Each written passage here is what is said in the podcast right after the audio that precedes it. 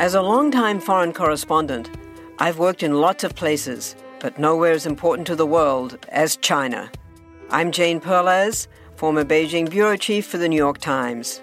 Join me on my new podcast, Face Off US versus China, where I'll take you behind the scenes in the tumultuous US China relationship.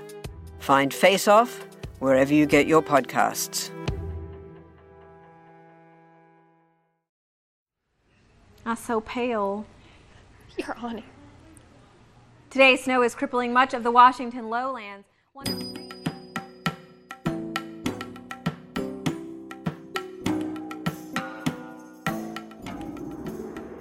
Hello everyone, Dominic here, with a brief news update. On the 8th of April 2021, Egyptologists working in Luxor announced a major find. A settlement or village dating to the reign of Amunhotep III and probably Akhenaten as well. In a public statement, the archaeological mission's overall leader, Dr. Zahi Hawass, called it the Lost Golden City I'll come back to that in a moment, but first let's talk about the site. The new town is located on the west bank of Luxor, ancient Waset or Thebes. It is north of the royal palace at Malkata, where Amunhotep III lived and celebrated his Sed festivals, episode 100. Also, the town is south of Amunhotep's mortuary temple, the enormous complex that featured the colossi of Memnon. So the new village is halfway between two major sites associated with Amunhotep III. It is most likely connected to both.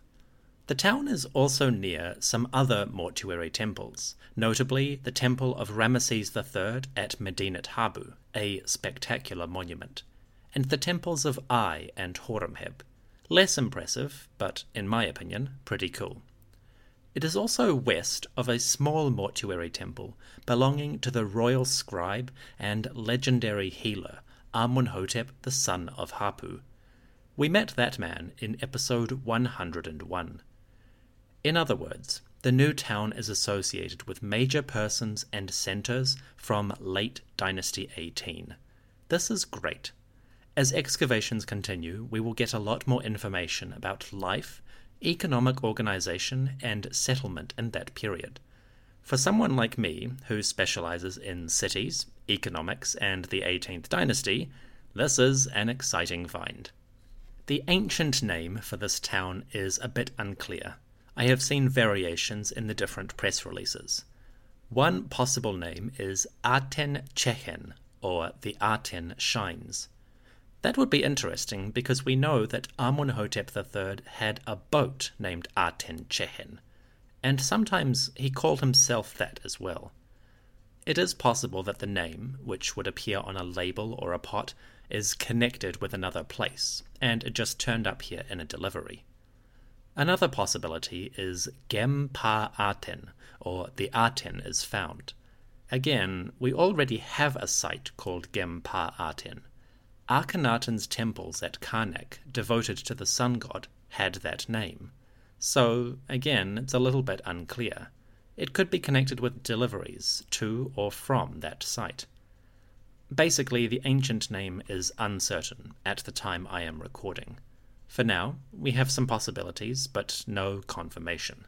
So the settlement is connected with the Aten and with Amunhotep III. It is near to his palace and his mortuary temple, and it probably has something to do with both of them.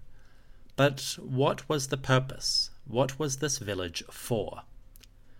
The town is a workers' settlement. This means that it housed artisans, craft workers, jewelers, sculptors, and various other professions. Skilled workers would reside here, producing goods on behalf of the royal palace.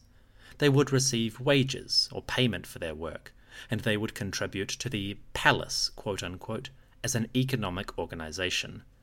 So a town like this was important for the livelihood and prosperity of the pharaoh. If you imagine the king as a CEO running a business, towns like these housed many of the employees. The site is a large village with streets and walls separating different areas. it is similar to other workers' settlements discovered in Egypt. You can find towns like this at Deir el Medina, where the tomb builders lived, the workers' village at Amarna, who served Akhenaten, and the villages of the pyramid builders at Giza and Kahun. So the new town fits into a wider context of specially built areas for royal workers and artisans. That means that the discovery and excavation of this site should add a lot of information to our picture of daily life and business in the days of Amunhotep. Among the various buildings, excavators have identified workshops, bakeries and kitchens, and storage facilities.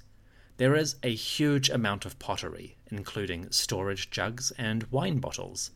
There is also a residential area with houses and an administrative area where scribes and overseers would manage their business. There were factories producing jewellery like amulets, and tools for spinning cloth and weaving fabric. There might be a glass workshop producing glass for decoration. And there is a cemetery, a space to the north that has tombs dug in the rock. Excavation has just started there, but hopefully there will be some interesting finds ahead. A couple of texts have appeared in the material, on an ancient jug embedded in the dirt, we find a label written in black ink.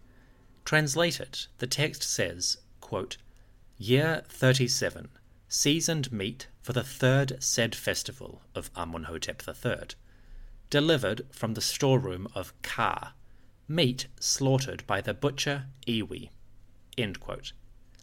Inside, the jug contained about 10 kgs worth of boiled or preserved meat kind of like jerky or biltong. So apparently somebody was butchering meat, curing it, and storing it in this area.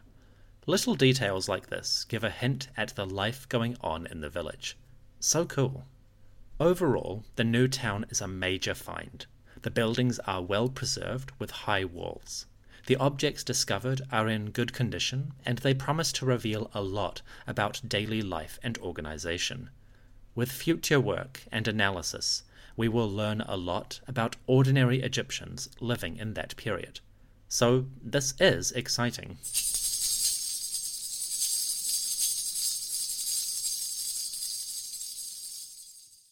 Now, about the name. Hawass has dubbed it the Lost Golden City, but that's really just Hawass doing his publicity thing. In reality, there's no gold, and the city itself wasn't necessarily lost. There has been some confusion about that online, so let me clarify. The settlement is located about 100 meters west of another site, the mortuary temple of Amunhotep, the son of Hapu. That temple was excavated by a French mission in the 1930s, and they identified part of a village settlement in the area. The French excavations did not get very far, but they obviously picked up that something was in that zone. Unfortunately, they were not able to continue their work, maybe due to funding, time, or the growing prospect of a world war in the 1930s. And since then, other excavation teams have scouted the area, but there has not been an extensive, thorough excavation. Until now. So, if you want to get really technical, or pedantic, the new settlement was not lost, quote unquote. Archaeologists were aware of something in the general vicinity. But let's cut the team some slack. It has been nearly 100 years since the initial work, and the new discovery is quite separate from the early excavations. So, in my view, we should not get too picky over the wording in the headlines. After all, publicists will publicize any way they can. What is more important is the substance of the discovery. The team is doing an excellent job, and the new excavation is important. So, putting aside the hype and the headlines, this is an exciting development. As I said, the new site is about a 100 metres west of the old mortuary temple. Realistically, it is possible that this town actually covers the entire area, and maybe different excavations have just located tiny parts of the whole. That is still unclear. It is going to take years to fully excavate this region. Archaeology works slowly, painstakingly. And if you look at this site from satellite photos, you can see how big the excavation zone is. So it's going to take some time. With that in mind, please view this announcement and all of the details as preliminary at best. The excavators have years worth of digging ahead of them, and analyzing all that material could easily take up to a decade. I'm not joking. Settlement archaeology is incredibly slow because a town leaves thousands of tiny miscellaneous objects. Every little thing needs conservation, documentation, and analysis before any publication is ready. So, all of this could take a while, depending how much money the team has available. With that in mind, please be patient before jumping to conclusions about what this town represents and the excavations taking place. Also, credit to Dr. Vicky Jensen for providing a satellite image that confirms the location of this town relative to earlier excavations. You can see this image on the website, thanks to Dr. Jensen's work. My very best wishes to the Egyptians working on this project. It is going to be large and painstaking, but it is important, and hopefully the work will go smoothly. That's all from me. Thank you for listening. Now, back to the narrative.